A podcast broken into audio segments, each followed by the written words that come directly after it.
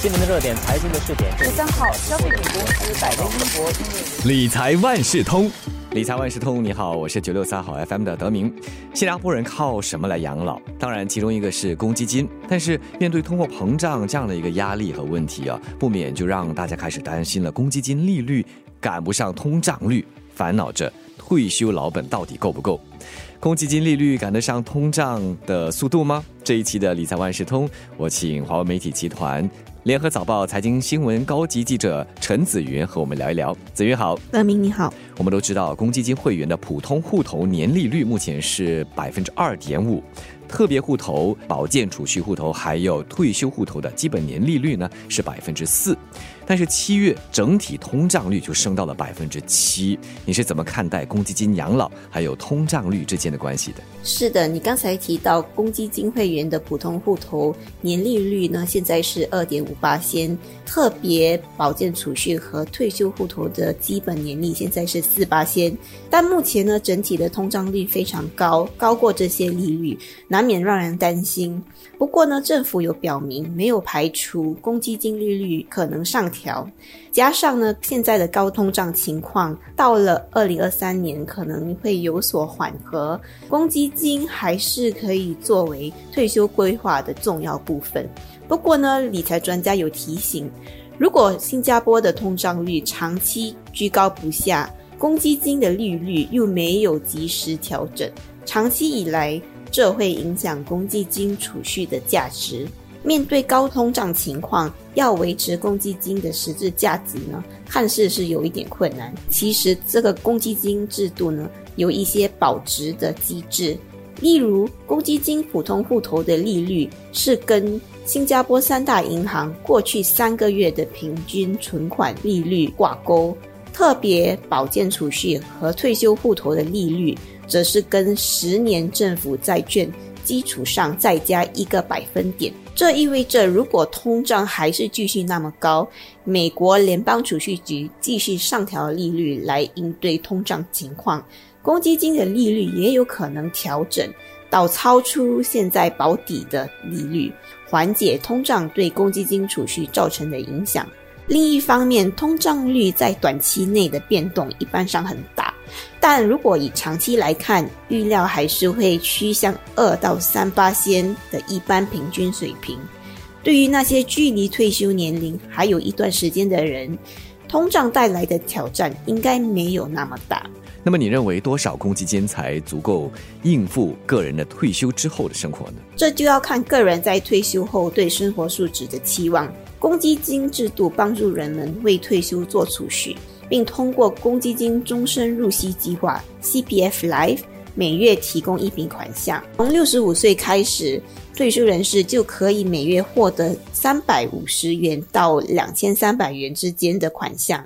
这当然也要看他们五十五岁时累积的退休存款有多少而定。对于那些需求较为简单的人，每月可能需要一千八百元过活。但如果你向往维持平均中等收入人士的生活方式，可能每月就需要两千五百元到四千元。因此，在这样的情况下，单靠 CPF 来可能不足够让你达到你想要的生活方式，必须额外靠自己的储蓄。刚才有提到公积金制度本身就有考虑到通胀的因素，例如特别户头的顶线每年会根据通胀的情况做出调整。另外，在 CPF Life 的递增计划下，退休人士获得的入息每年两八仙逐年递增，这是帮助他们应付退休后日益上升的生活费。如果我们要提升财务的韧性，那么就要做足更好的准备。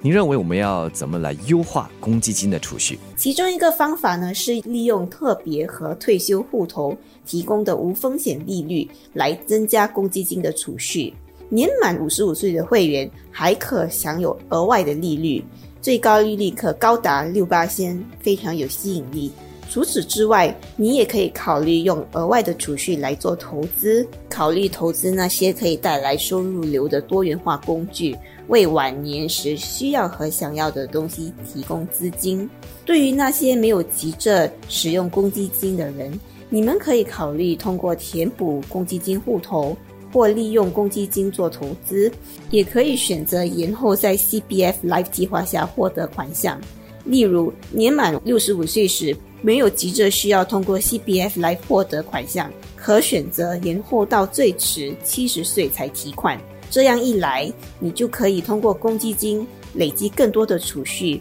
赚取更多的利息，维持终身收入。此外，如果你利用普通户头买房，或者父母利用公积金资助子女的教育费，未来必须将使用的公积金连本带利退还到户头中，这确保你的公积金储蓄不会因为其他的用途而受到影响。最后想问一下子云呢，有什么样的公式可以算清一个人到底需要多少养老金？在进行退休规划时，计算养老金够不够时，一定要把通胀考虑在内，这是非常重要的因素。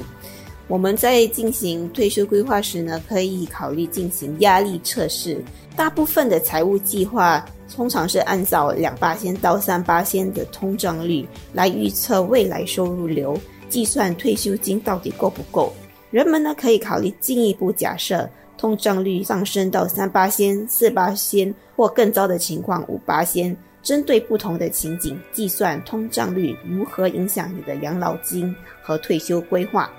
财务专家也建议大家在六十五岁之前尽量把房贷还完，如果可以提前在五十五岁达到目标，把房贷还完更好。可为退休储蓄累积更多的钱。再来，就要确保在晚年时，如果发生严重残疾的情况，有医疗保险支付费用。可考虑用保健储蓄支付综合健保计划或终身互保的保费。这一期的理财万事通，我们一起来正视一个很实在的问题，那就是面对通货膨胀的压力，我们的公积金储蓄到底够不够我在日后养老？再次感谢联合早报华媒体集团财经新闻高级记者陈子云和我们分享。理财万事通每期提供你最需要知道的理财与财经知识。如果你想了解更多，可以到早报的 SG 搜索联合早报财经专栏理财解囊。我是九六三好 FM 的德明，我们下期再见。